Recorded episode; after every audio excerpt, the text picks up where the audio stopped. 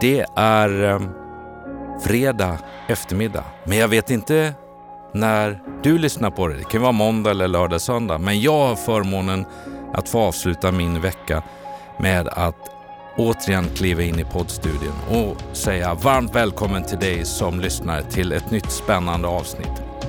Ja, jag har ju förmånen, jag kallar ju det, och jag säger verkligen förmånen för det är det. Det är fantastiska gäster jag får möjlighet att bjuda in som tackar ja och jag får sitta ner och samtala om något som jag brinner för. Ledarskap, värderingar, de olika kulturerna, kommunikation och vad är drivkrafterna för att göra sin resa i livet.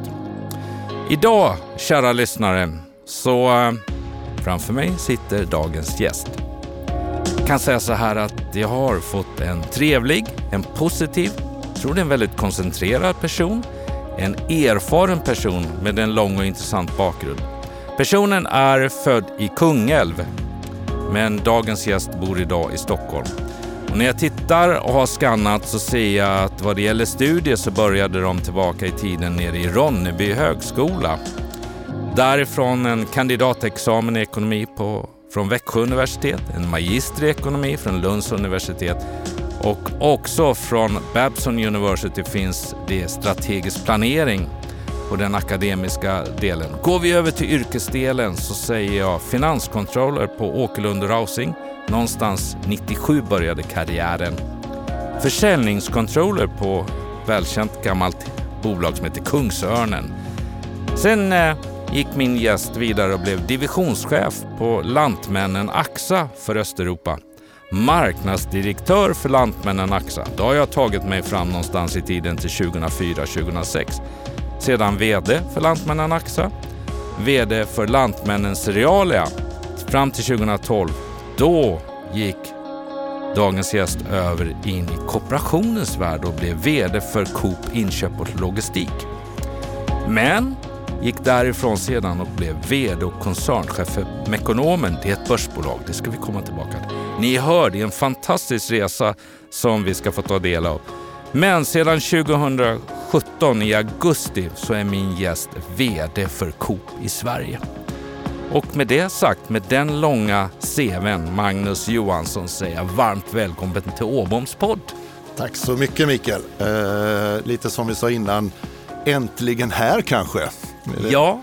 Det, det kändes lite som att eh, jag fanns på spaningslistan i alla fall över potentiella Eh, gäster här så att nu har vi fått till det. Det ska ja. bli jättetrevligt. Ja, absolut har du funnits på den listan och eh, det är jag som är tacksam över att du har tagit dig tid att komma hit. Jag vet att du har ett superspäckat schema. Men det som driver mig i, i att göra de här poddarna, Magnus, det är ju att få dela med sig. Att få bjuda på samtalen där mina gäster delar med sig om sin resa, sina erfarenheter, saker som, man, man kan ju säga att det är misstag, men, men saker som man säger, det bör du inte göra. Hela den här resan. Och att vi på det sättet är generösa. Eh, sen är det alltid roligt att gästen bjuder på en och annan anekdot så vi får lite skratt här i studion. Eh, vilket vi, vi får se vad vi lyckas med idag, Magnus.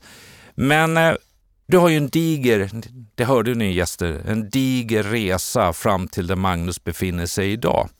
Men utöver då den yrkesmässiga delen, kan vi inte få veta lite mer om vem är Magnus Johansson från Kungälv? Från Kungälv, ja precis.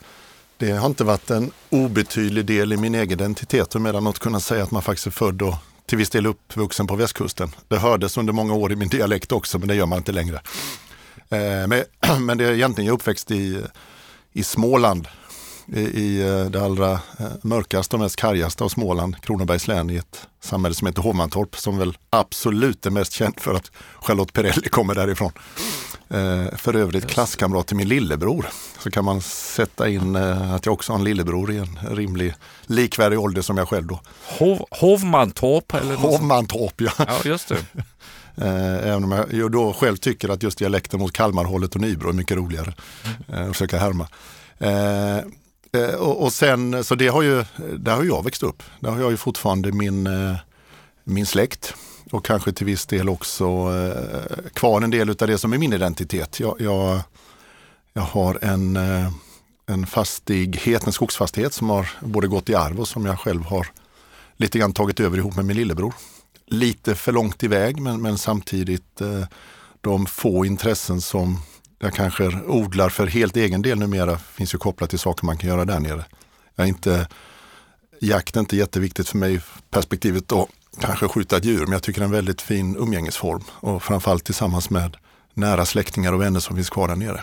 Jag tycker fantastiskt mycket om att fiska kräftor och, och göra saker ihop med mina barn kopplat till skog och sjö då.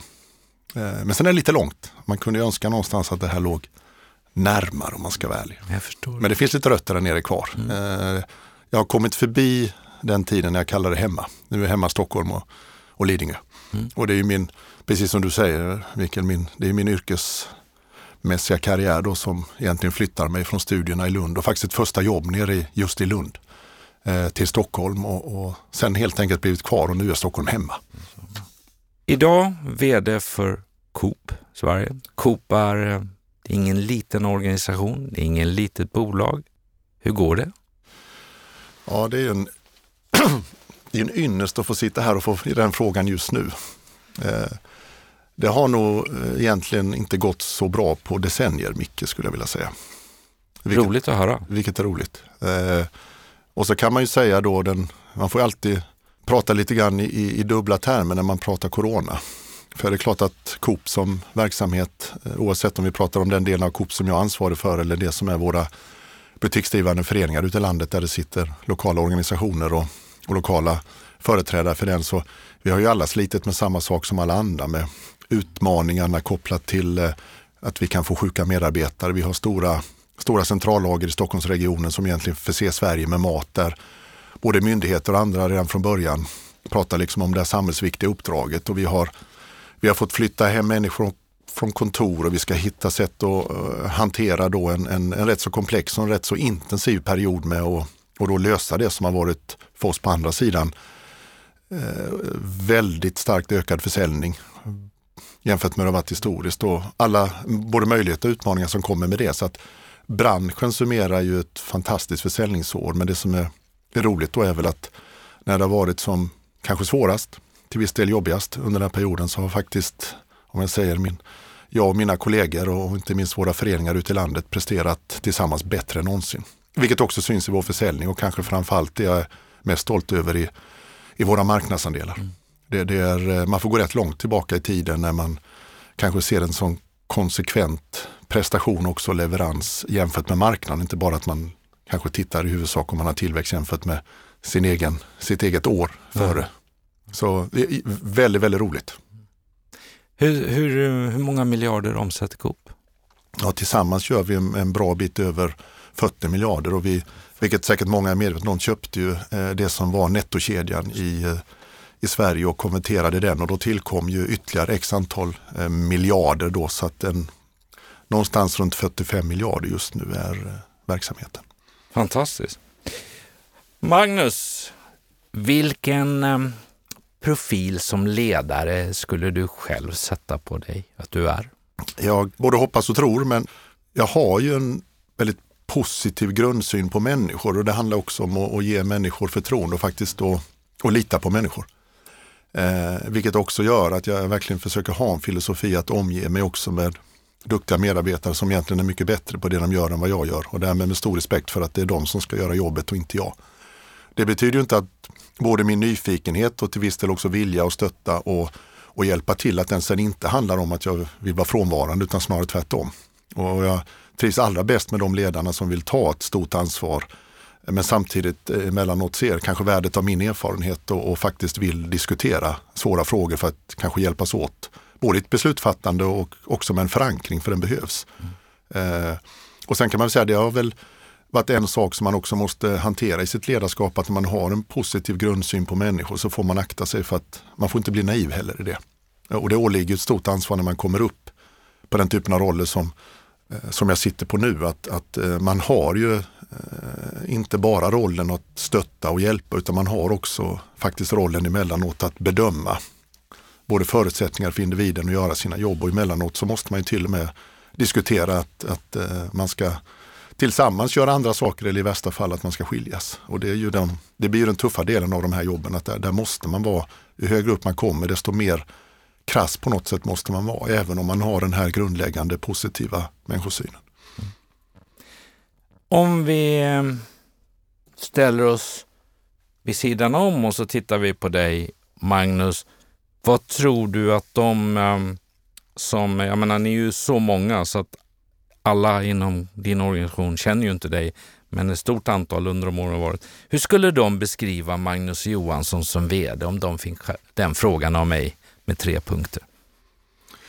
Eh, jag tror ändå att många skulle säga att det finns någonting i tillgängligheten och eh, faktiskt också synligheten. Eh, där jag tror att jag har en bra förmåga att företräda det som är Coop och också företräda det som vi vill åstadkomma. Eh, eh, jag tror många faktiskt också skulle tycka att det finns något rätt eh, både humant och något rätt mycket som handlar om uppmärksamhet och även ha en förmåga att dela med sig av kanske beröm men kanske också till viss del av erfarenheten. Mm. Eh, och sen är det väl alltid det här och, och det är väl också en, en del i det här att liksom försöka hitta en väg om en där, på något sätt där, där målet och, och, och sättet att nå framgång eh, eh, är viktigare än kanske alltid sättet att ta sig dit. Att man måste försöka hitta en, en viss flexibilitet också, särskilt när man jobbar i komplexa organisationer. Det kan ju också alltid vara en, en risk för att någon också säger att eh, eh emellanåt så skulle man säkert kunna vara hårdare och tydligare i någon fråga. Men, men det är också en lärdom att eh, resan är viktigare eh, för att nå målet än att kanske emellanåt eh, helt och hållet tala om för alla andra att man vet och kan bäst. Mm. När man går in eh, och förbereder en sån här podd så tittar man ju och googlar man ju, tack och lov att sånt finns just nu då när man gör det. Och så tittar man i media. Några av mina gäster har jag hittat en del så här lite roliga eh, klipp eller så här. Men tittar man på dig, det jag kom åt, så var det liksom nytt jobb eller slutat jobb. Och så var det vd-löner i dagligvaruhandeln. Och nu sist så var det liksom också, du har tillträtt som ny ordförande för Svensk dagligvaruhandel. Men man hittar inte eh, det där andra runt omkring riktigt. Stämmer det?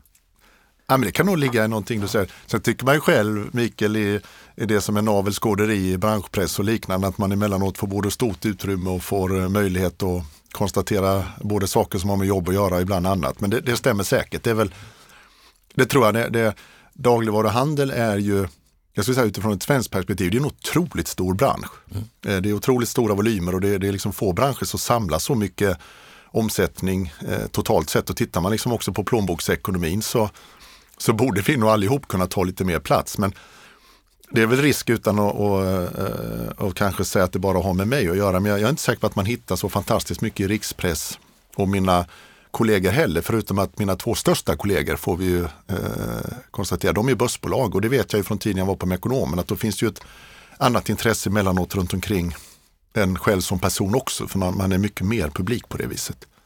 Bra att du nämnde det, för jag tänkte att om en stund ska vi komma in på det kopplat till din erfarenhet. För idag är du vd i en väldigt stor kooperativ ägd verksamhet, om man säger struktur.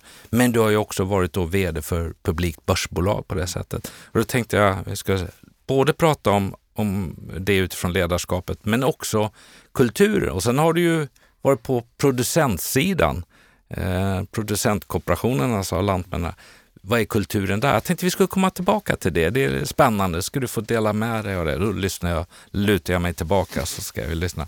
Eh, men din resa nu då eh, med ett spännande där. Vad, vad, skulle man kunna säga om Magnus Johansson? Vad, vad, brinner du för som bolagsledare?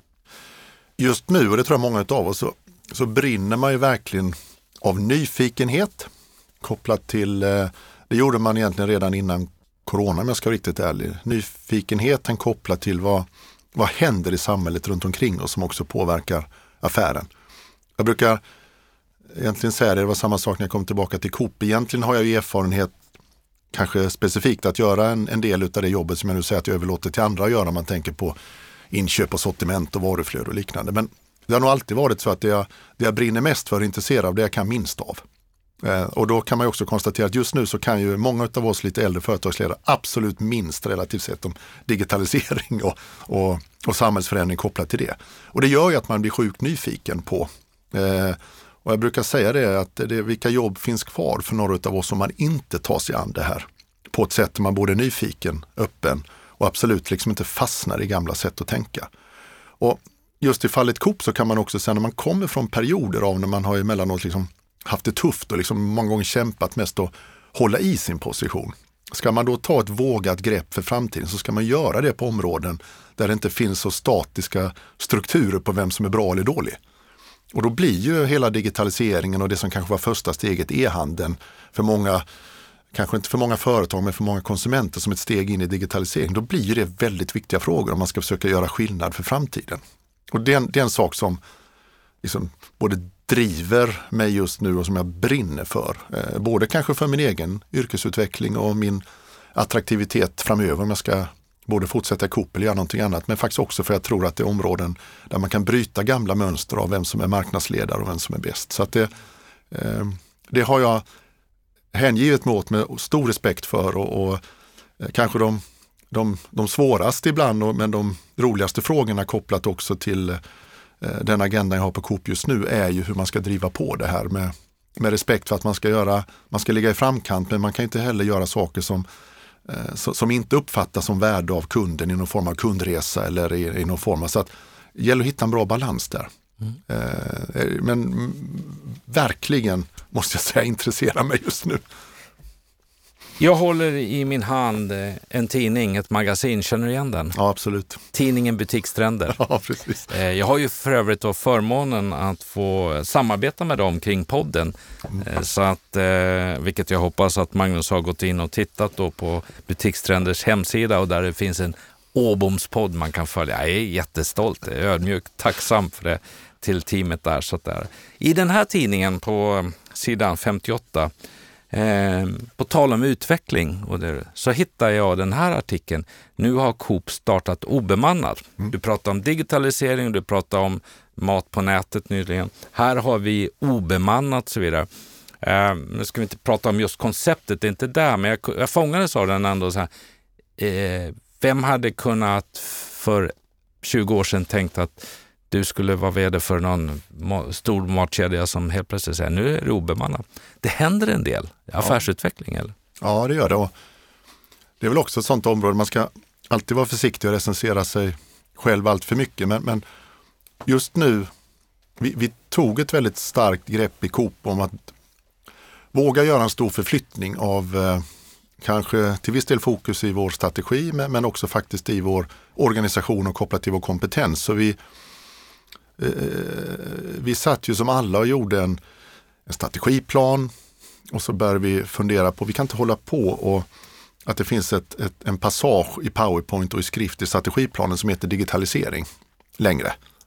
Eh, utan vi, vi måste på allvar ta oss an den här förändringen. Eh, och det som hände då kopplat till det var ju att vi började transformera resurser från traditionella sätt att göra saker eller pengar vi använt till annat och föra in det i en, egentligen en digital agenda och en digital organisation. Och vi anställde, bör anställa ja, men, människor som på allvar kan det här. Och sen, sen tror jag någonstans stjärnorna stod lite i, i, i Coops linje också. Och någon, ibland ska man, det är tillfälligheterna som gör det också, vi lyckas fånga upp väldigt duktig personal i ett visst läge. Och de har ju hjälpt till att driva den här agendan på riktigt just nu. Jag vet jag satt i eh, Istället kanske för som strategiskt när man ska göra en förändring, och det tror jag Coop är lika stor kålsupare som alla andra, så har man en tendens att lite grann lägga över det här till stora multinationella konsultbyråer som kommer in med otroligt mycket kompetens men emellanåt lämnar tomrum efter sig när de lämnar. Mm. Så vi valde att göra det eh, kanske mycket mer med egna resurser även om vi till viss del också plockade in människor som hade den här bakgrunden. Så det var inte så att vi började från noll. Och sen istället la vi mycket tid, lite pengar på att prata med människor runt hela världen. Numera finns ju bolag som är specialiserade på, säger man att jag vill träffa människor som har gjort det här. Jag vill träffa dagligvarufolk, jag vill träffa annan detaljhandel, jag vill träffa de bästa, jag vill träffa folk från Google, Spotify, whatever. Ge mig folk som har gjort en resa inom digitalisering. Och så satt vi i, ofta i två timmars möten och hade, kanske lite som du och jag har nu, väldigt mycket av en dialog. Vi ställde frågor, de berättade, de ställde frågor till oss. Och, eh, det var otroligt intressant och det är det landar i vad, vill man göra en förflyttning och förändring på riktigt så, så kan man inte bara lägga det i en generell plan och sen på något sätt ge den traditionella organisationen ett uppdrag att bli digital, för det funkar inte. Utan hela, hela vår eh, egentligen slutsats då också, det som har varit vår lärdom nu när jag egentligen ska komma tillbaka där, när jag faktiskt tycker att vi driver en digital förändring. Så på de områdena vi har bestämt oss för är viktiga, är starkare än våra konkurrenter just nu, det är att vi faktiskt plockade in eh, kompetens så att vi också gav den organisationen vi satte på plats resurser men också lite större frihetsgrader än vad vi kanske gav andra delar av organisationen att faktiskt börja springa och jobba mer. Man kan kalla det agilt eller man kan kalla det att man, man jobbar mer i, i någon form av piloter och testafas och liknande. Och det, eh, det sätter ju lite, det sätter lite anspänning i en traditionell organisation också för man hamnar rätt snabbt i det där att andra delar av organisationen tycker, är det samma spelregler? Vad, vad får den här organisationen eventuellt göra och inte göra som vi andra då? Varför har de kanske lite mer resurser kortsiktigt än vad man upplever på andra områden? Men det är en transformation man måste våga göra om man menar allvar med förflyttningen. Så... Men hur svårt är det då? Jag menar, eh, jag är vd idag för en, en ganska traditionell verksamhet när man säger, eh, inom begravningsbranschen. Eh, även så inom juridiken med advokater och jurister och så vidare. Delvis Mm, dagligvaruhandeln också, liksom butiker och så vidare. Här gör du något helt annat. Hur svårt är det att göra förflyttningen och få med sig medarbetarna? Ja, jag skulle säga den, den är otroligt svår. Eh, och den kräver både mod och den, den kräver eh, förmågan liksom att, att, att, stå på, på hela verksamhetens sida samtidigt. Samtidigt som man då måste hitta ett sätt att kombinera ett mer traditionellt sätt att jobba. Sen kan det vara eh, framåtlutad i, i eh, relativt sett hur man jobbar på andra ställen. Men med det här nya då som kanske både måste få vara annorlunda och, och, och sättet att driva, attrahera kompetens, där är ju faktiskt också att skapa miljöer av andra sätt att jobba.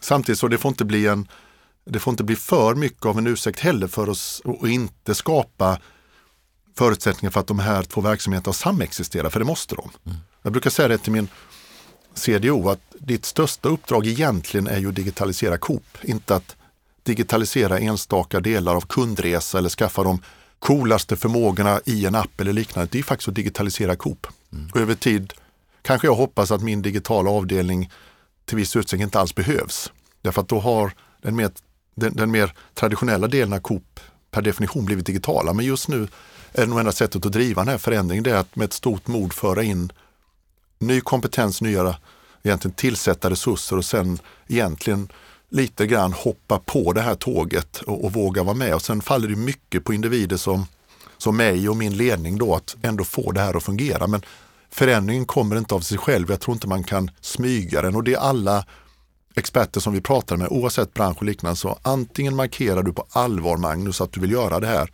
och så får du ta konsekvensen av det. För försöker du göra det här smidigt och göra alla lite till lag så kommer det inte hända någonting. Förändringsresa, om vi tittar tillbaka då, Lantmännen, Mekonomen, har det varit förvaltning eller har det varit också förändring? För att för mina lyssnare förstå, Magnus Johansson som, som ledare och VD jobbar med förändring. Nej, men, eh, om, man, om man tänker på det uppdrag som kanske var, om det som var senast innan jag kom tillbaka till Coop, så var det egentligen ett uppdrag på Mekonomen då där när man kom från en väldigt framgångsrik affärsmodell och väldigt många framgångsrika år i en bransch där man hade tagit under min företrädare och, och, eh, och, och den ledningen där, liksom stora stegen i den affärsmodellen och man har gjort någonting som var nytt. Utmaningen var ju när jag steg in var att man hade kramat ur det bästa av den och eh, andra delar, det här var ju bilreservdelar då där den oberoende bilreservdelssidan har haft framgång under många år, faktiskt också på bekostnad av det som var om man säger märkessidan. Och då började märkessidan liksom lite grann förstå och ta tillbaka och de traditionella konkurrenterna hade blivit lite mer potenta om jag uttrycker det på det viset. Så det var ju behov av, och det tror jag alla såg, och det såg framförallt styrelsen också, att göra ett omtag. Eh, så jag gick in i den rollen med, eh, som koncernchef för eh, börsbolaget Mekonomen med uppdraget att göra en rätt stor förändring. Det som sen eh, hände efter ett tag var att den förändringen eh, som jag såg eh, behövde drivas, den ville jag också eh, driva på ett sätt där man också kanske gick ifrån det traditionella sättet att styra den här verksamheten som då var rätt decentraliserad och där man inte bara utgick från land utan kanske land och en substruktur, kunde vara varumärke eller någonting annat. Och det blev väl i slutändan anledningen till att jag lämnade med ekonomen att eh, det kunde vi i slutändan inte komma överens om att det var på det sättet man skulle driva den eh, förändringen. Men, men jag såg att den behövde vara väldigt genomgripande för att egentligen kunna göra på samma sätt som man en gång hade tagit ett stort steg så såg jag att det går inte att ta ett litet steg här för det, man bara liksom filar i kanten på, på det som, som just då var lite karaktären av att man inte eh, hade egentligen vare sig den positionen eller den framgången som, som, ja, men egentligen som aktieägare och börsen då kräver. Det är ju en väldigt, börsmiljön är ju en, en väldigt, det är en väldigt krass miljö på det viset. Man, man kan ju ha sina kapitalmarknadsdagar och eh, man har en bra liksom, långsiktig agenda men det är ju rätt mycket karaktären av en kvartalsekonomi om man är framgångsrik eller inte. Eh, och det är klart att ska man ge sig på stora förändringsprojekt det kan man nästan alltid vara säker på att det får en påverkan i det korta perspektivet på den operativa förmågan. För man vill ju ta sina bästa resurser och driva den viktiga förändringen. Och den viktiga förändringen ofta betalar sig lite mer långsiktigt. Eh, och det är klart att ibland då i vissa typer av bolag eller med vissa typer av förväntningar så är det ju, det blir ju en utmaning att kombinera de här två världarna i det korta perspektivet. Hur skulle du då beskriva kulturskillnaderna från, eh, vi tar liksom producentkooperationen med, med Lantmännen-sfären där det varit. Vi tar ifrån börsbolagsdelen då med Mekonomen eh, och sen så går vi in på den kooperativa. Alltså hur skulle du, om vi pratar om värderingar och kultur och... Men det, och egentligen så tror jag ska börja svara, egentligen är ju kultur är någonting betingat av, av företaget och, och precis som du säger företagets grundläggande värderingar, det utgår egentligen från ägarna. Det måste ju inte ha någonting med företagsform att göra egentligen, bara så man slår fast det. Mm. Däremot så, om man ändå skulle recensera med den erfarenheten jag har, precis som du säger, från de här eh, tre, eh, tre rätt så Ja, men det är ju rätt så typiska exempel på saker också som kan ställas lite emot varandra för de är olika. Eh, jag kunde verkligen uppskatta eh, om man säger Lantmännen då som var en producentkooperation. För jag kunde alltid tycka även om, om bönderna som det var i sig var väldigt nära sin primäraffär. För de var ju eh, Lantmännens erbjudande och service runt omkring bondgården eller, eller den, den, den var ju alltid i, i, största fokus. Samtidigt var ju de affärsmän, de var ju extremt affärsmässiga emellanåt när de ställde krav och, och när de ville att, att verksamheten skulle förändra sig. De hade ju en, en väldigt stark uppfattning om vad som var någonting mycket bättre mot hur det var idag. Det kanske inte alltid var så att det kom hela vägen ut sen i, i det som var den livsmedelsproducerande delen, för den låg en bra bit ifrån. Men de var alltid väldigt noggranna med att ska man kunna få bra betalt för sina råvaror så måste man ha en stark position. Eh, och då var ju ägarna eh, rätt så närvarande. De var inte oändligt många till antal eh, och de var ju organiserade och formerade liksom med, med rätt så stark påverkanskraft. Det, det tyckte jag var väldigt spännande. Eh, jag hade otroligt mycket under många år, faktiskt även efter att jag lämnade Lantmännen, kontakt med många av de här eh, ja, men förtroendevalda bönderna som hade funnits då runt om och vi var, vi var ju väldigt ofta rest omkring och träffade dem oavsett eh, om det var stämmer eller liknande. Så att, jag tycker det var en väldigt spännande, väldigt aktiv ägandeform, väldigt stimulerande faktiskt också.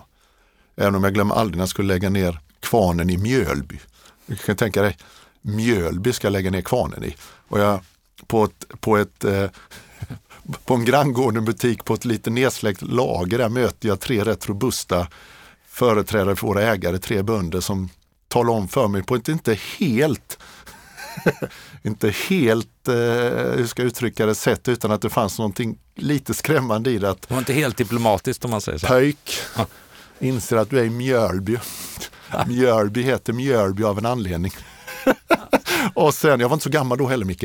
Eh, jag var en, en, bit in på 30 bara. jag kommer ihåg att det var med viss respekt jag steg in inför ytterligare 150 stycken av dem och skulle berätta att jag faktiskt skulle lägga ner kvarnen i Mjölby. ja, det förstår jag. Det var lite bendarr. Ja, men det var, det var en prövning. Eh, för, för, att sen om vi ska fortsätta på din fråga, sen är ju börsbolag är ju otroligt spännande. Eh, första eh, första erfarenheten och kanske den känslan man ryms upp av när man kommer in i en sån här, det är, eh, det är publikt, eh, det, är, det är mycket eh, intressen, banker, analytiker, investerare, privatpersoner. Så här, det är mycket pengar, man vill veta, det är en massa regler och mm. saker att förhålla sig till. Man måste ha tungan rätt i mun. Man vill säga rätt saker men man, vill, man måste säga dem på rätt sätt och emellanåt så vill man inte säga dem därför att det är otroligt stimulerande. Mm. Väldigt spännande. Och då kan man säga att, men lite samma sak där, hur, hur nära är det stora ägarkollektivet? Det, det är de ju emellanåt via eh, insynen från, från eh, från de som analyserar verksamheten, de som sitter på stora positioner och liknande. Men det är också en dualitet där. Eh, man, och, sen, och sen inser man efter ett tag att det finns ju en det finns ju verkligen någonting kopplat till att väldigt många har det här som en investering som ska avkasta och det, det är väldigt sällan min upplevelse när, när man har en eh, när, när, man kanske har med, med placeringar att göra, tidshorisonten är inte nödvändigtvis jättelång. Nu, nu var ju ändå i det här fallet då så fanns ju en tydlig huvudägare i form av, det var ju faktiskt Axel Jonsson Just. som ju, ju eh, eh, så det var ju, jag satt ju på den tiden i samma affärsledning tror jag den hette som eh, det som sen blev konkurrenter i form av eh, Axfood och, och gänget där som jag känner. Världen är inte alltid så stor Magnus. Nej, den är inte det i Sverige. Så, men, men återigen, det fanns ju ingenting egentligen i grundläggande som inte sa att det var starka värderingar och det var liksom det är snarare också legalt starka värderingar att göra rätt hela tiden. Eh, men just där att det är ju andra tidstempo. Bönderna kunde ju vara väldigt långsiktiga. Mm. Oerhört långsiktiga i sitt sätt att se på verksamheten. Medan jag tycker att eh, eh, även om det fanns liksom, starka företrädare för ägarna där så var, tycker jag det var en mycket kortsiktigare agenda. Mm. Eh, upplevde jag. Och sen kommer man då, vilket jag varit två gånger nu i, i Svensk konsumentkooperation då i, i Coop, att där tycker jag, det tycker jag Anders Sundström sa otroligt klokt en gång, att den, den stora faran egentligen med konsumentkooperation, det är om inte ägarna är tillräckligt tydliga och får ta tillräckligt stor plats också i att och, och ha påverkan på verksamheten. Och att då måste en konsumentkooperation också vara transparent. Mm. Och, man, Eh, och det får aldrig bli så att det är tjänstemännen egentligen som driver verksamheten utan det måste finnas eh, sätt att, att hela tiden reflektera och där faktiskt den stora ägarmassan som egentligen är alla kunderna. De måste ha rätt att ha en påverkan på vad man vill driva verksamheten. Och konsumentkooperation har ju alltid varit som starkast när ägarna är nära verksamheten. Sen fanns det någon tid när nära verksamheten faktiskt var nära den lokala butiken, även om den ingick i ett större kooperativt mm. sammanhang. Och där tror jag nog en sån det är ett område där vi också modernt funderar på hur ska man, hur ska man öka eh, det känslan att man är med och faktiskt inte bara kan påverka via den, den, ska vi kalla det, den ordinarie strukturen som finns för påverkan, vilket är stämmer och liknande, utan man faktiskt hittar det här löpande. Hur ska jag kunna få vara med och påverka det som faktiskt sker i min butik som jag äger? Men någonstans har du 3-3,5 miljoner ägare. Ja, det stämmer. Vilket gör att, att jag kommer att tänka på det när man pratar om Telia. Så här, folkaktien, så skulle man ju faktiskt kunna Aha. översätta det motsvarande. Att du är ju verkligen en folkaktie fast i, i en kooperativ ja. tonalitet då istället. Med 3,5 miljoner. Och det måste man komma ihåg, för ibland så, och det är väl kanske också tyvärr bland våra ägare, att ibland har man nog känslan att man är med i ett medlemsprogram, men det här är ju faktiskt i samma ögonblick som du har stigit in i det som är vårt medlemsprogram har du faktiskt också betalat en medlemsavgift eh, på 100 kronor. Då är du ägare. Mm. Och då har du, det är precis som du säger, vi har ju 3,5 miljon registrerade ägare som då är också medlemmar. Och som egentligen kollektivt då har ju ansvaret för kooperationen utifrån ett ägarperspektiv. Spännande. Hur skulle du beskriva ifrån liksom kulturen eh, och, och, som jag, jag, tycker du gjorde en väldigt eh, bra liksom, distinktion. Kulturvärderingar har nödvändigtvis absolut ingenting, eller det har inte att göra med företagsformen. För det kan. Hur skulle du beskriva värderingarna inom Coop idag? Som Men det, är också, det, det är en sak som både attraherar när vi rekryterar medarbetare, men jag upplever också att det är en, en Eh, för en hel del eh, utav våra kunder och medlemmar så är det ett, en aktiv del i vad man väljer att handla. Just att man ser Coop som ett värderingsdrivet bolag. Och det har ju gått, eh, alltså det har ju gått väldigt många, jag skulle nästan säga årtionden när man har inom kooperationen tagit en väldigt stark position i det som är tar hållbarhet. eh, miljöfrågor och liknande. Men, men kanske som jag alltid uppfattade, framförallt när jag var på Coop förra gången i början av 2010-talet, att man, man inte riktigt fick eh, utväxling på den positionen. Vad vi har idag känner att det är väl en av de allra tydligaste positioner som alla bolag känner att man måste ta för att på något sätt säkra en, i konsumentens ögon en trovärdig position men också en långsiktig överlevnad. Och då tror jag, då kan man säga, ja, vi fick inte riktigt bra betalt för det men vi ligger ju som varumärke då värderingsmässigt och, och faktiskt också utifrån ett varumärkesperspektiv väldigt rätt just nu. Och det som vi brukar vara lite stolta över, eh, Micke, och säga att vi var, kooperationen var faktiskt först, och det var, svenska kooperationen var först i, i världen i princip med att driva in det här med, med, med deklarationer, både innehållsdeklarationer och näringsdeklarationer. Det är faktiskt någonting som den svenska kooperationen kan slå sig för bröstet. Och nu kommer vi ju, eh, faktiskt var det så att förra veckan så lanserade vi regelverken för och eh, eh, egentligen också sättet som vi tänker lyfta ut en hållbarhetsdeklaration. Och det är ju en hållbarhetsdeklarerade livsmedel där du aktivt kan göra ett, ett val. Inte bara utifrån ett innehåll, utifrån ett näring, men framöver också en hållbarhetsdeklaration som avspeglar de tio viktigaste parametrarna utifrån ett hållbarhetsperspektiv som påverkar åt livsmedel. Så man inte gör den här lite förenklade valet ibland att man väldigt gärna tittar på det som är miljö. Ja, eh, utan att, eh, Hållbarhet är ju så mycket mer än miljö. Det, det är det det är, precis. Mm, eh, Vad spännande att få följa det då. Ja, det kommer bli en stor, stor eh, lansering i konsumentled i eh, april. Och då är vi tillbaka i det där, hur får man ut en sån här? Näringsdeklarationen trycker man på förpackningen, men det är ett väldigt omodernt sätt om man ska jobba med hållbarhetsfrågor. Så det blir ju en, en digital lösning där man faktiskt via eh, sina streckkoder på varorna då skannar fram hållbarhetsdeklarationen i realtid. Wow! Det får mig osökt då att, by, eh, att inte byta ämne utan mer ta bara steget över i kommunikationsdelen av samtalet med dig Magnus. För att nu, hur, det här är ett sätt som du pratar om, hur ska ni nå ut, hur ska ni kommunicera med konsumenterna? Men jag skulle vilja bryta ner det. Hur är du som ledare i ditt sätt att kommunicera? Vilka tips kan du ge mig och mina lyssnare på när det gäller att kommunicera i förändringsresa, i det bruset som vi är i ett pandemiår och så vidare? Tillbaka till det där att eh, det där är ju svåra. Ta, ta till exempel när man gör en medarbetarundersökning.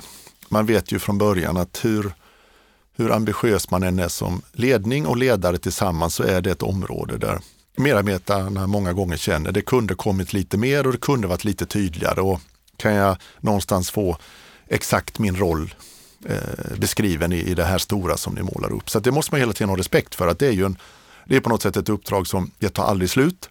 Och man kan säkert eh, bli bra men man eh, blir någonstans bara relativt bra om jag ska vara riktigt ärlig. Eh, det som jag tyckte var otroligt spännande det sista året, för jag tycker det kan man prata om, det är att hur lyckas man från att man, så, precis som jag hade stora informationsmöten varje månad, eh, vi försökte vi samlade personalen, atriet på Coop Center om man har varit där var fullt med medarbetare. Alltså verkligen stor uppslutning. Eh, stort intresse, eh, många som tyckte det vi gjorde var väldigt bra och väldigt informativt. Mm. Vi var nog, tyckte vi var på en, liksom en bra resa och så slår pandemin till. Och så börjar man fundera, hur ska man byta ut det här och hur ska vi som chefer och ledare liksom få ut minst lika bra budskap och, och, i tider av minst lika mycket information och framförallt hur ska vi göra informationsmötena till ett sätt också driva att det finns en tillhörighet. Mm. Så att man, trots att man sitter hemma, jag sa från början, det är kanske lika viktigt med informationsmöten, man känner att jag tillhör fortfarande Coop. Jag är en del i den kulturen jag får information, det är någon som tänker på mig, det är relevant för mig. Och, och det, det, det, tycker jag, det var en sån sak man tänkte, på, hur ska vi lyckas med det här? Vi har ju aldrig gjort det här innan. Och så, och så började vi utveckla en, en, en, ja, men en, en, digital form för det här och vi var nog lite i början som man är, hur ska det här fungera? Hur ska vi sitta som i en studio det här? Hur ska vi förmedla det här? Sen helt plötsligt skulle det filmas så ska man titta på Ska man titta på skärmen eller i sina papper när, när man står inför en stor grupp så får man göra på visst sätt. Ungefär som alla möten nu i corona. Det går inte att driva möten som man gjorde innan. Mm. Man måste hitta en ny form för det. Det vi gjorde var ju att vi ökade frekvensen. Vi drog ner lite på tiden eh, och sen så försökte vi hela tiden prata om att, att, ge, eh, att ge energi, prata om det som går bra. Eh, samtidigt våga prata om, om det som vi hade som utmaning gemensamt oavsett om det var att man fick eller inte fick komma till kontoret. Eh, hur försöker vi eh, liksom sprida nya arbetssätt och, och, och, och då också föra in medarbetare som kunde ge exempel på det här. Det var inte en del i mina informationsmöten men också bör vi ha poddar utifrån ledarskap och framförallt ta med ledare eh, in i en, i en podd och i ett samtal som berättar hur de goda exemplen, hur har de hanterat det? Så det var ju att bygga upp en helt ny struktur runt omkring det här men, men då verkligen tänka om och sen bli kanske trygg i den miljön och börja hitta ett sätt att både ha rätt ämnen och, och, och framförallt göra det relevant. Men också hela tiden det här att få medarbetare, ja men det finns fortfarande ett Coop. Det finns fortfarande kultur och värderingar som slår igenom i de här mötena. Det som, det som gjorde mig väldigt glad, det är egentligen det jag ska komma till också då. Då gjorde vi givetvis en medarbetarundersökning här i januari. Eh, och det är väl eh, för ovanlighetens skull då kanske den parametern som har flyttat sig mest positivt. Det är faktiskt hur medarbetarna betygsätter eh, ledarna och ledningens förmåga att komma ut med information. Som ju då är en, jämfört med historiska resultat, kanske en av de absolut största förflyttningarna. Och då börjar man ju fundera på, det finns ju någonting här i det nya sättet. Och då, och då börjar vi med fundera mycket på, ska vi, när vi kommer tillbaka, jaha, ska vi fortsätta faktiskt att informera till dels kanske på det här nya sättet, lite rappare, lite oftare med, med, med en viss tonalitet och ett visst sätt. Och så kanske vi kan kombinera det med det bästa av det som vi gjorde innan. Alltså, om man riktigt tur så kanske det här fallet 1 plus 1 blir 2.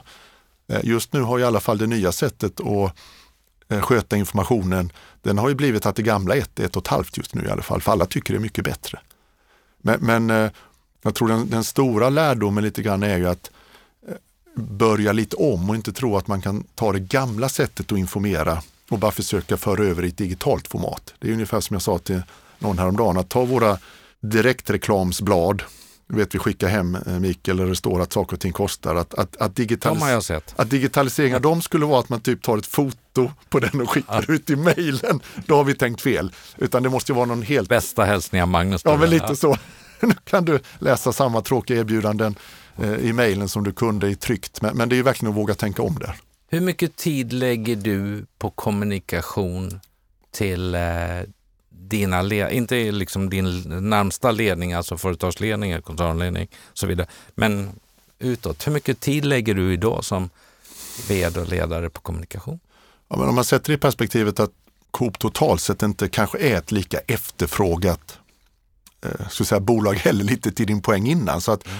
det, det externkommunikativa är ju branschmässigt oftast. Mm. Eh, men, och, och, då, och ibland är ju extern media kanske det bästa sättet också att hjälpa till att förstärka eller få ut interna budskap. Men vi jobbar ju och får jobba mycket med, mer med det internkommunikativa då, för det blir ju våra egna kanaler i våra huvudsakliga kanaler. Vi får inte riktigt den draghjälpen i, i, som kanske ett börsbolag delvis kan få i samband med kvartalsrapporter och eh, det du inte får av, av koncernledningen där kan du läsa i otroligt många analyser och man kan sända runt. Så att man får lägga mer tid i det internkommunikativa samtidigt som vi kanske då inte naturligt lägger lika mycket i det externkommunikativa. För av er tre stora på svensk dagligvaruhandel så mm. är ICA och Axfood är ju börsnoterade yes. och Coop en kooperation. Ja, Coop en kooperation, precis. Med den resa du har gjort och som ledare så tänker jag ju också på yngre. Vi hann prata lite grann om, om familjerna, barnen och intressen och så vidare.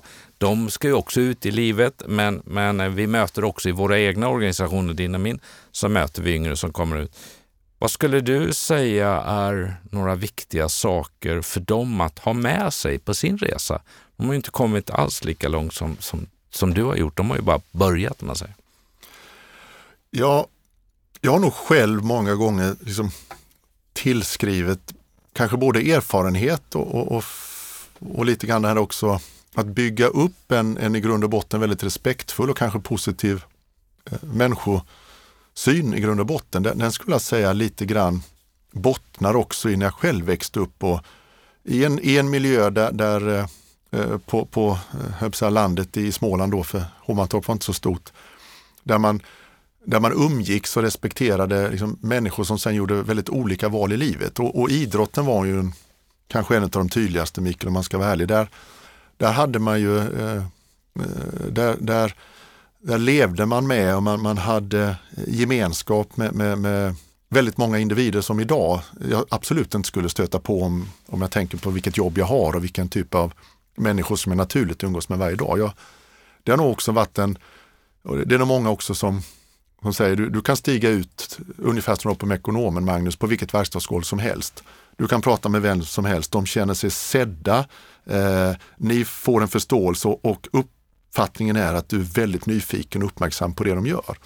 Och det, det tror jag bottnar lite i det här att man kommer från lagidrotten och gemenskapen och, och man, man, jag tror inte bara det handlar om att jag växte upp i landet utan jag tror det handlar just om formen att, att verka i till exempel lagidrott och liknande. Det är rätt uppfostrande Mikael och, och vara i de här och dela saker och mm. kanske dela mål och dela förlust och dela vinst. Och det, här, det, det blir, jag menar, och, och i ärlighetens namn, företagande är också en extrem, jag tycker en extrem laginsats. Ja. Var det en självklarhet för dig när du växte upp i Småland, Hovmantorp, att du skulle bli företagsledare? Nej, absolut inte. Det, det, och det var inte den det var inte egentligen den fostrande miljön heller, om man säger runt omkring. Utan det, det var ju... Dina föräldrar, de var inte företagsledare Nej, min, på det Min, min pappa var polis, om än eh, på slutet eh, ansvarig egentligen för all utredning kring all grov kriminalitet i hela Kronobergs län. Så det var inte så att han inte hade ett stort ansvar. Det var ja. väldigt speciella människor som han stötte på, inklusive några av mina gamla ungdomsvänner som, right, som han, han kom hem en gång och sa du det här namnet pratade med idag. Jaha, vad gjorde han? Ja, eh, han kommer högst sannolikt eh, bli inlåst 14 år för grov narkotikahandel. Men han hälsar, sa pappa. Är det sant? eh, så, så, det var ju stora ansvar sådär, men jag växte upp i det som var en jag skulle säga en av de mer extrema bruksmiljöer som finns eh, i, i, Sverige med, med, i Lessebo kommun med ett stort pappersbruk i Lessebo, ett glasbruk i Hovmantorp, ett stort glasbruk i Kosta och en bryggeriverksamhet på den tiden i Skruv. Så att det, det, var ju där merparten av dem jag känner, liksom var där man fick jobben. Det, det var inte nödvändigtvis så stor tanke att man skulle läsa vidare och, och kanske hamna i den situationen som jag gjorde. Så att, eh, det, det, var, det var väl egentligen rätt mycket på egen drivkraft om jag ska vara helt... Mina föräldrar har alltid supporterat och alltid velat det här, men de har inte den akademiska bakgrunden heller. Min mamma tog sin eh, eh, universitetsexamen eh, när, när jag var tonåring. Hon gjorde det i efterhand. Hon hade ju läshuvud så det var inte det. Men det förväntades ju inte när hon växte upp att hon, hon var ju dagis dagisfröken som det hette på den tiden i otroligt många år. Vad har varit din drivkraft? Ja, men... För det ska, innan du svarar, mm. så vill jag säga att vi hade en stund med en kopp kaffe innan här och vi ska komma lite grann på slutet, men det är inte så att jag har en gäst som utöver att han är VD för ett stort bolag och jobbar, inte gör något annat. Han är fullt drag kring barnens idrott och aktivitet. Så, liksom, så jag märker, det finns ju energi i den där kroppen. Nej, men, var, var kommer det här ifrån? Vad är drivkraften, Magnus? Ja, men, den, den, jag tror den alltid fanns. Det var ungefär som att någonstans vill jag alltid bli bäst på fotboll. Och vi kunde ju vinna en fotbollsmatch med 10-0 och jag kunde gråta för jag upplevde inte att jag hade varit bäst. Och det har väl varit lite samma sak här. att och kanske också själv när man känner att man har förmågan så vill man se och maximera den och se hur långt man kan komma.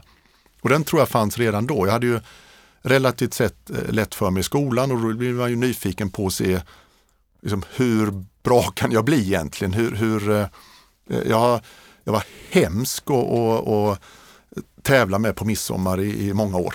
Alltså på allvar Mikael, väldigt, jag är inte stolt över den eh, Magnus i den här typen av sällskap med bästa vänner och jag, så jag kunde bli riktigt det kunde bli riktigt otrevligt runt omkring mig för att det fanns inte i min värld att inte vinna i alla sammanhang. Den har jag faktiskt, tycker jag, på ett väldigt trevligt sätt själv slipat av lite grann. Så.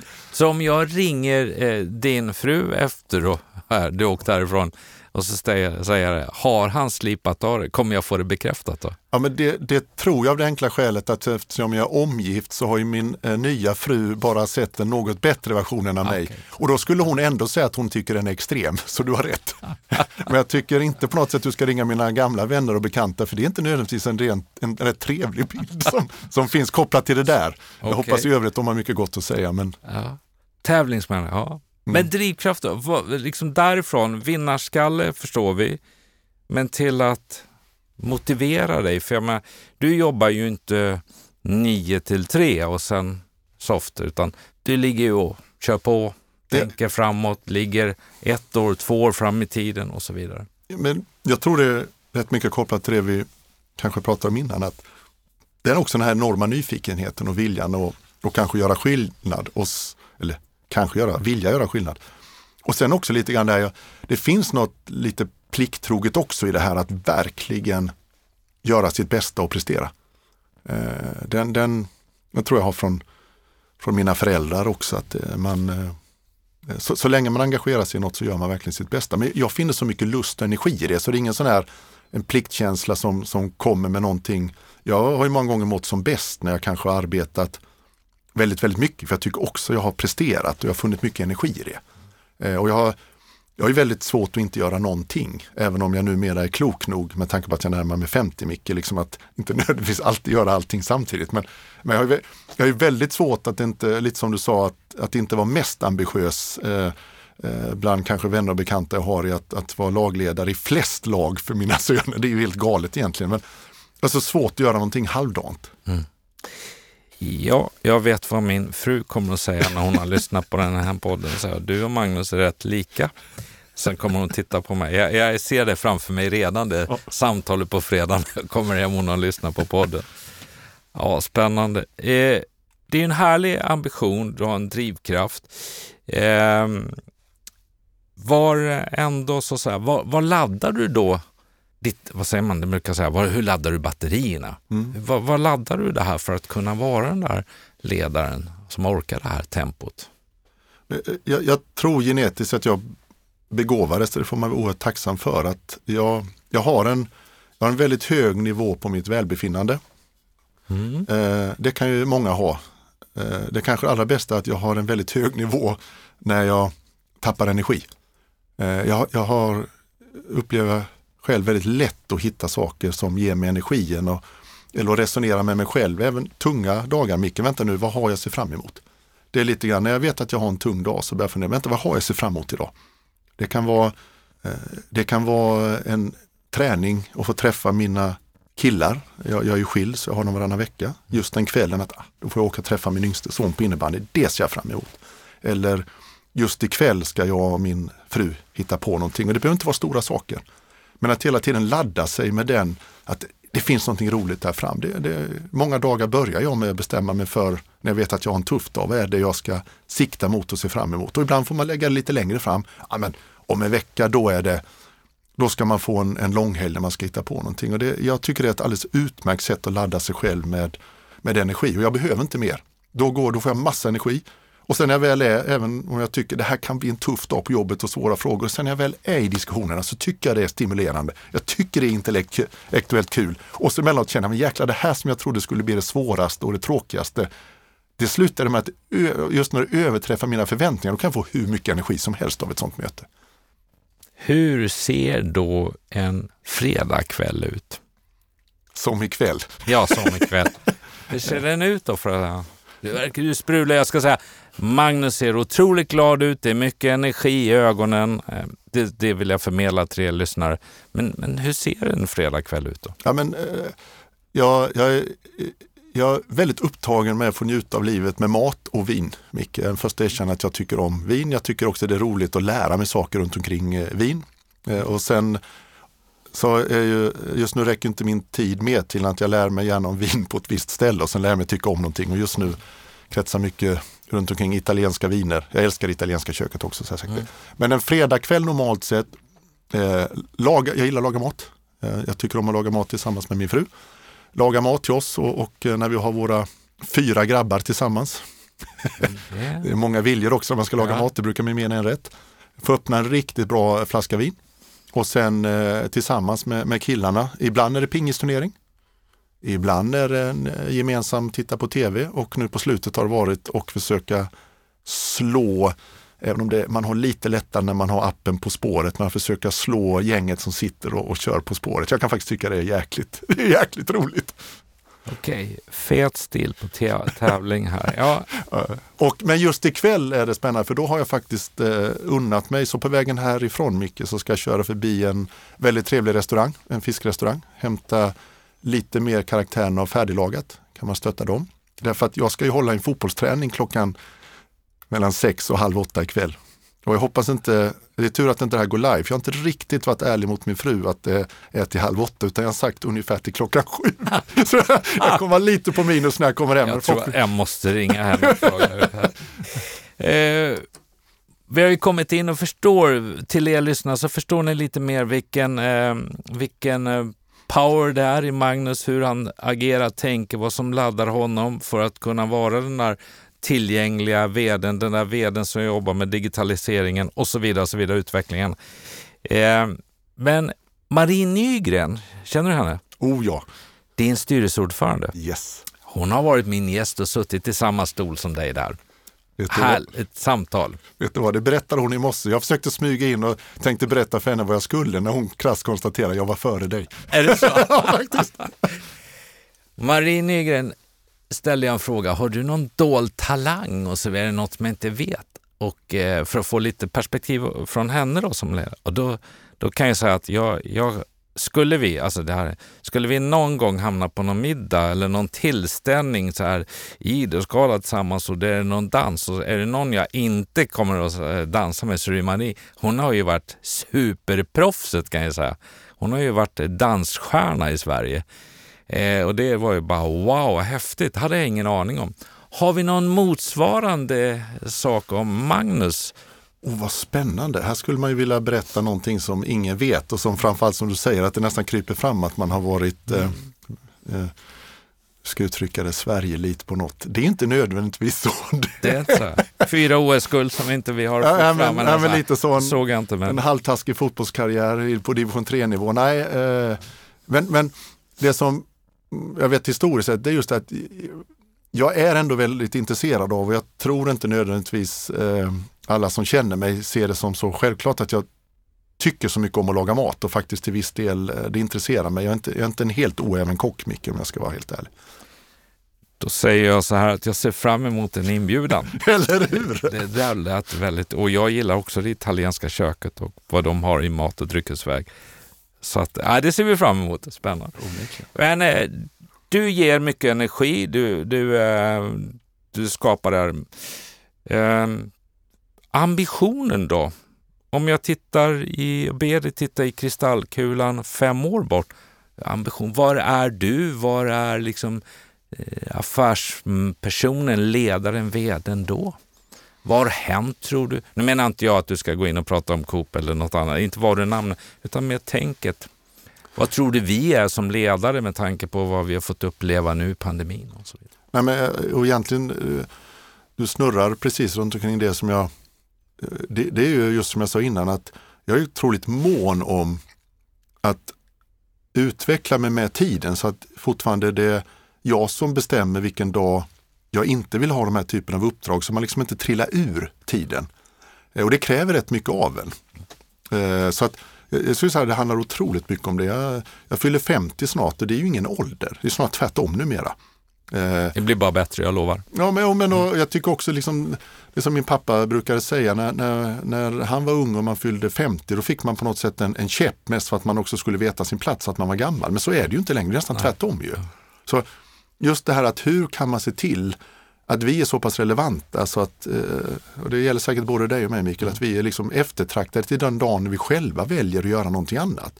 Sen någonstans i, i, i mitt yrkesverksamma liv så, så skulle man ju vilja hamna där att man kanske, man kanske väljer att engagera sig i fler eh, saker och då menar jag inte nödvändigtvis, för det har man ju tusen saker på det jobbet man är och i det här fallet Coop, att man kommer till den dagen när det kanske inte är bara samma företag varje dag utan man kan kanske dela med sig lite bredare av den erfarenheten man har. Sen om man sitter i styrelser eller om man, eh, man hittar andra former för det här men det skulle ju vara ett oerhört spännande sätt eh, i, i den sista delen av sin karriär. Sen som sagt var, numera är ju 50 ingenting så det är ju ingen, lyfter inte på locket här för att säga de närmaste åren att jag tror att jag ska göra någonting annat än förhoppningsvis vara vd för ett stort bolag eller motsvarande. Men, men det tycker jag, kan, man, kan man hamna i det läget och få unna sig det så skulle det ju vara fantastiskt.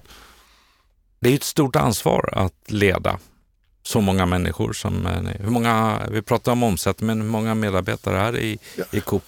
Ja, det som är Coop Sverige AB så är vi ju, om man räknar in hela logistiken också, så är vi väl en, en bra bit över 2000 medarbetare i alla fall. Och, och i, hela kooperationen i Sverige, man även räknar in butiksverksamheterna, men som ju då ligger rent eh, om man säger ansvarsmässigt och även är ägt av de lokala konsumentkooperationerna. Så på något sätt så är vi ändå tillsammans då, jag och en massa vd för konsumentkooperationer i Sverige, ändå ansvariga för att en 17-18 000 medarbetare har, har, har jobb och har lön. Liksom. Så det, det, är ju... Det är ett jätteansvar. Ja, men det får man säga. Och en otroligt viktig del i, i pusselbiten i Sverige för att vi ska funka. Ja, det skulle jag faktiskt hålla med dig om. Ja. Motiverar det dig när du går till jobbet på morgonen och så här, hoppar upp ur sängen och säger yes, nu ska vi göra skillnad eller nu ska vi ta vårt ansvar? Eller är det bara, ja, nu ska vi ha ett bättre resultat? Nej, eh, nej det, det, det, tycker jag inte. Sen säger jag inte det bara för att det, det tycker jag man ska säga. Och ett värderingsdrivet bolag så tycker jag också man har mycket bredare ansvar än att bara maximera resultatet. Även om, och det är också en sak som jag varit noggrann med när jag varit på Coop flera gånger, att ifall det blir så heller att den kooperativa ägarformen är en anledning för att man inte ska vara maximalt kommersiellt.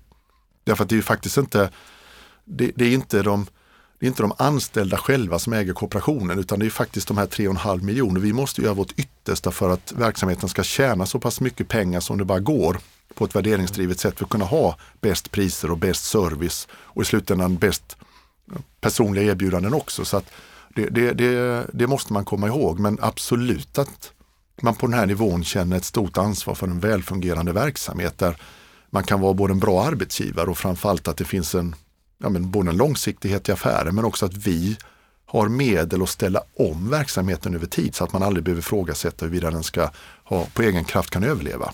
Det, det, det kan jag verkligen tycka att det är en viktig del i det här och särskilt när man har den den kooperativa ägarformen, att man hela tiden är rätt eh, rå i sitt sätt att värdera hur verksamheten alltid ska överleva. För vi kan inte gå till några aktieägare och be om mer pengar.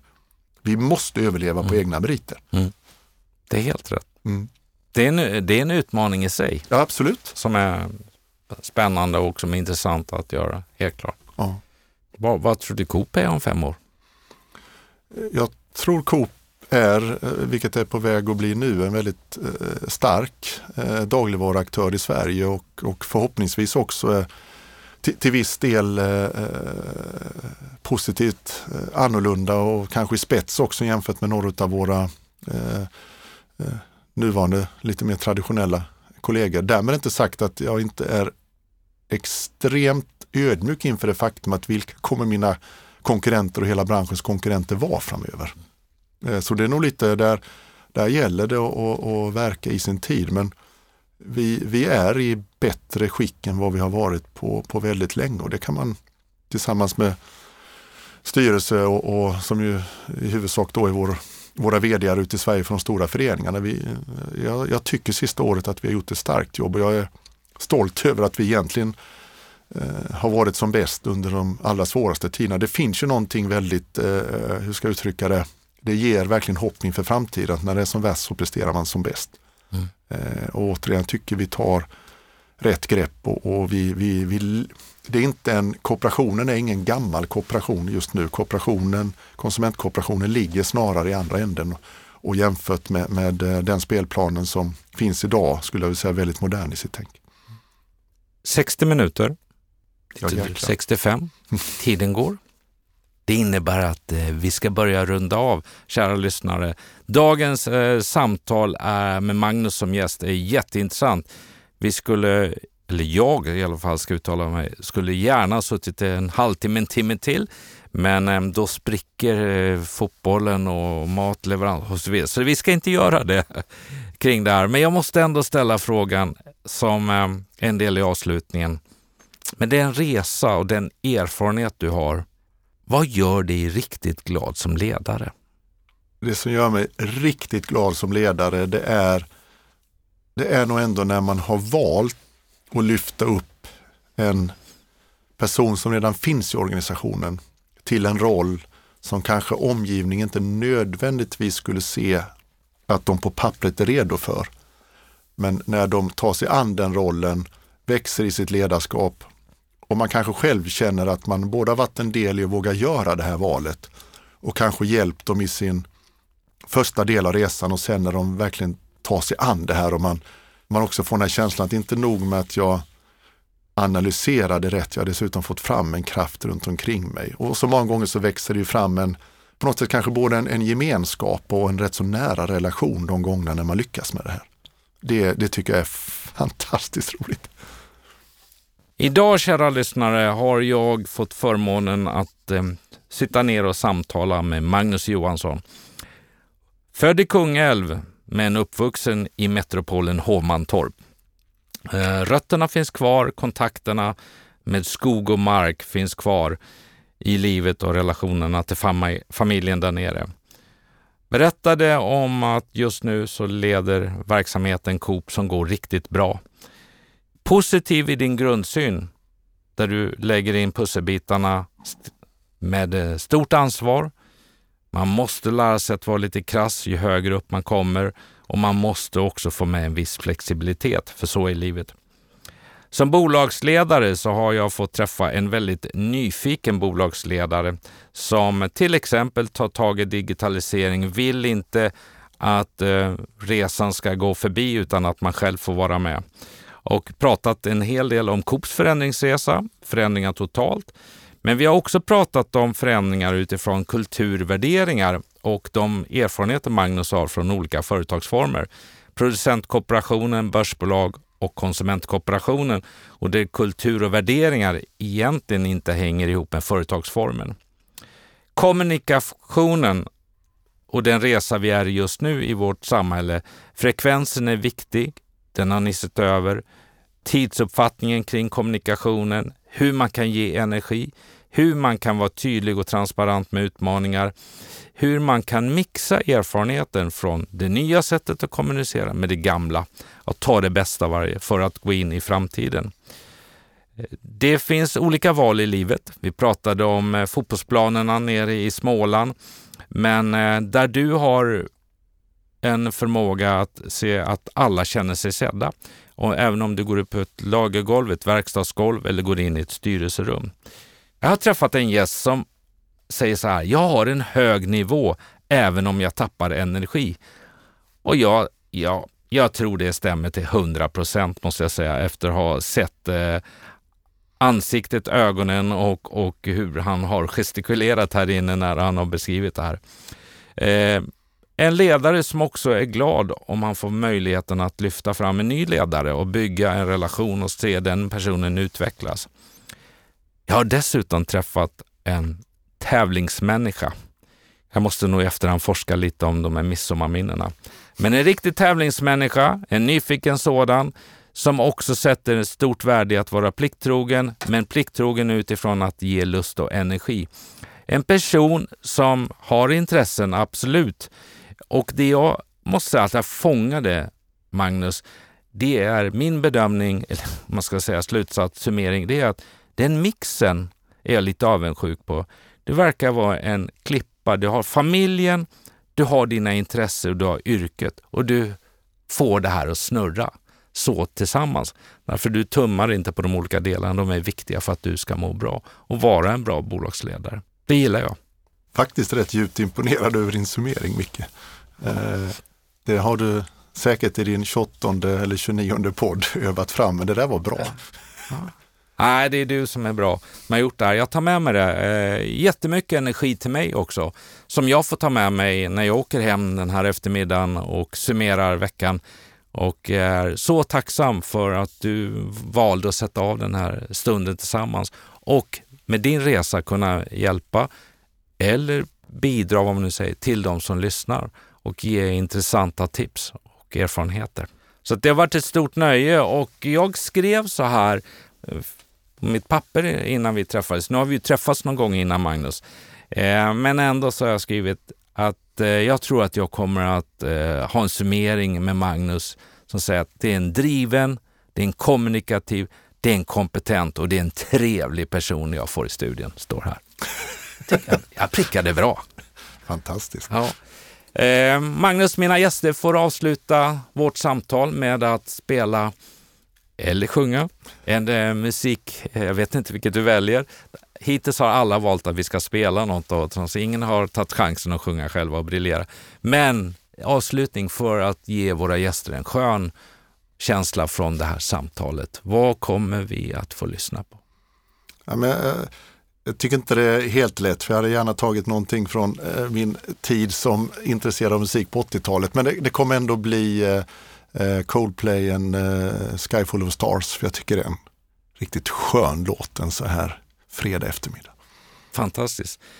Magnus, tack återigen. Jag önskar dig allt gott till dig, din familj, din resa med, med Coop och de kommande stegen framöver. Och jag är så tacksam för att vi fick samtalet. Tack! Tack Micke, det var väldigt trevligt. Cause you're a sky, cause you're a sky full of stars. I'm gonna give you my heart. Cause you're a sky, cause you're a sky full of stars. Cause you light